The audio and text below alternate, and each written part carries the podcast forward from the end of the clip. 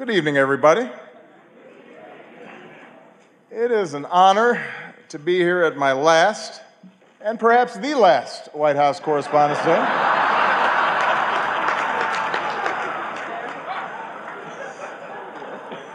You all look great. The end of the Republic has never looked better.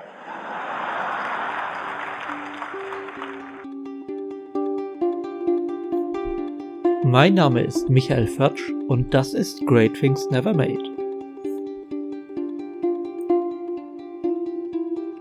Etliche Male wurde es in Filmen in die Luft gejagt, sei es von Aliens oder Terroristen. Wir sehen es fast täglich in den Nachrichten, vor allem seit ein gewisser Donald Trump dort sein Büro hat. Klar, gemeint ist das Weiße Haus. Neben dem Eiffelturm und den Pyramiden ist es eines der bekanntesten Bauwerke überhaupt. Jeder weiß, wie es ausschaut. Eine Villa mit neoklassizistischer Säulenfront, zwei breite Flügel, Fahne oben auf und natürlich eine glänzend weiße Fassade. Dort werden Entscheidungen getroffen, die die ganze Welt beeinflussen. Es ist schwer vorstellbar, dass der amtierende Präsident woanders residieren könnte, aber genau das wäre beinahe mehrmals in der Geschichte passiert. Daher kurz zurück ins Jahr 1789. George Washington war gerade zum ersten Präsidenten der noch jungen Vereinigten Staaten gewählt worden. Einen festen Amtssitz gab es zu dieser Zeit natürlich noch nicht. Stattdessen residierte Washington im Abstand mehrerer Monate in drei verschiedenen Häusern. Nämlich dem Samuel Osgood und Alexander McComb House in New York, dann in einem dreistöckigen Stadthaus in Philadelphia, das zuvor vom Politiker Robert Morris bewohnt worden war. Zu dieser Zeit begann dann auch die Planung einer richtigen und vor allem repräsentativen Hauptstadt, der sogenannten Federal City, dem heutigen Washington DC. Die Lage im Sumpfland am Potomac River hatte Washington selbst ausgewählt. In der Übergangszeit bis 1800 sollte Philadelphia die Hauptstadt der Staaten sein. Allerdings hatte die Regierung von New York City zu dieser Zeit schon mit dem Bau eines schmucken Hauses für den Präsidenten begonnen. Die Stadtväter hofften, Washington würde sich dann vielleicht doch noch für den heutigen Big Apple erwärmen.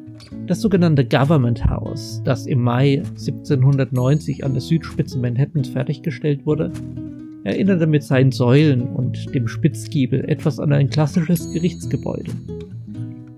Bezogen wurde es allerdings nie, zumindest nicht von einem Präsidenten. Stattdessen diente es zeitweise als Zollhaus, später wurde es von der Akademie der Künste für Kurse genutzt und nach nur 25 Jahren abgerissen. Heute steht dort das Alexander Hamilton Custom House, in dem zeitweise die Zollarbeit für den Hafen von New York City abgewickelt wurde.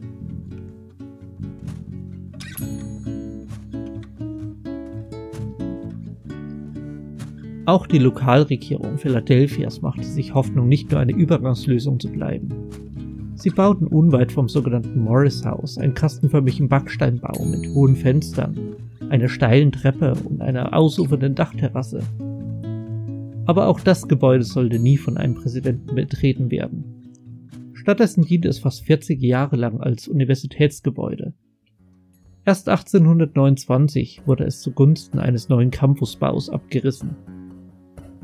Während all dem plante und konstruierte der französische Architekt Pierre Lafont die spätere Hauptstadt.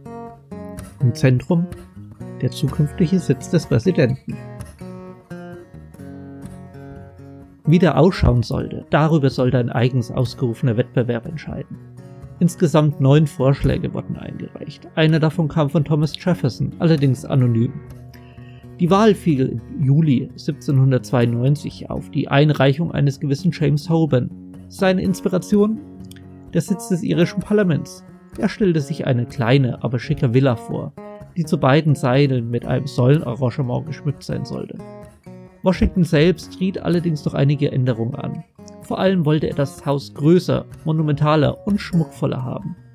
Und er bekam seinen Willen. Dennoch blieb das Gebäude vergleichsweise bescheiden. Der Stadtplaner Lafont hatte eigentlich Platz für einen fünfmal so großen Bau eingerechnet. Washington selbst zog allerdings nicht mehr in das Gebäude ein, sondern erst sein Amtsnachfolger John Adam, und zwar am 1. November 1800. Nur wenige Jahre später, während des britisch-amerikanischen Krieges, wurde das Weiße Haus in Brand gesetzt. Zeitweise stand im Raum, das komplette Gebäude abzureißen, aber 1819 entschloss man sich dann doch für einen Wiederaufbau, bei dem auch die großen Säulen an der Front hinzukamen. Dann kam der amerikanische Bürgerkrieg. Zwischen 1861 und 1865 und in der Zeit danach wuchs die Regierung rasant Schon bald war das Weiße Haus ziemlich überfüllt. Es fehlte an Büros und Konferenzräumen. Dazu war es mittlerweile echt renovierungsbedürftig. Stetig mussten Reparaturen und Malerarbeiten vorgenommen werden.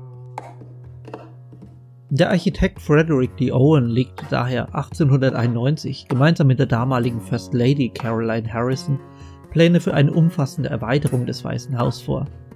Er wollte den Originalbau links und rechts an den Flügeln einfach mit um 90 Grad rotierten Nachbildungen des Hauptgebäudes versehen. Dadurch sollte ein U-förmiger Bau mit Platz für Büros, aber auch eine große Kunstgalerie entstehen. Ebenso ein großer Innenhof. Dessen Ende sollte dann mit einem noblen botanischen Garten im Stil eines britischen Gewächshauses abgeschlossen werden. Andere plädierten ganz offen dafür, das aktuelle Weiße Haus aufzugeben und in angemessener Größe an einem anderen Ort neu aufzubauen. Darunter vor allem die Autorin und Stadtentwicklerin Mary Food Henderson, die Frau eines frühen US-Senators. Ihrer Ansicht nach war das Weiße Haus zwar schön, aber unpraktisch. Sie plante um das Jahr 1898 da nicht nur ein Heim für den Präsidenten, sondern ein riesiges Herrschafts- und Verwaltungsanwesen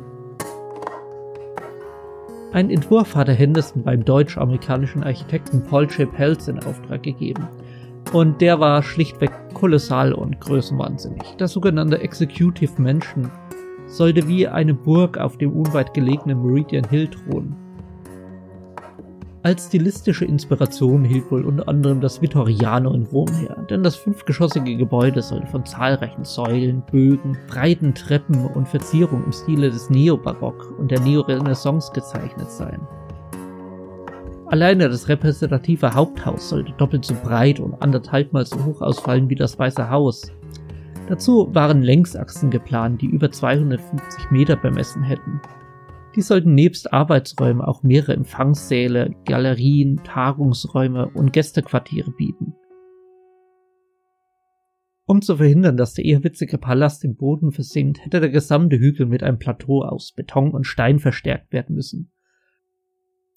Drumherum sollte immerhin ein weiter Park mit Wiesen und Bäumen liegen, durch den eine zweigeteilte Auffahrt hinauf zu einem breiten Tor mit protzigen Türmen führen sollte zu groß, zu teuer, zu opulent. Gründe, warum das Executive Mansion nicht realisiert wurde, gibt es genug. Aber vielleicht lag es auch einfach daran, dass weder Präsident William McKinley noch Theodore Roosevelt die gute Mary Food Henderson zur Nachbarin haben wollten.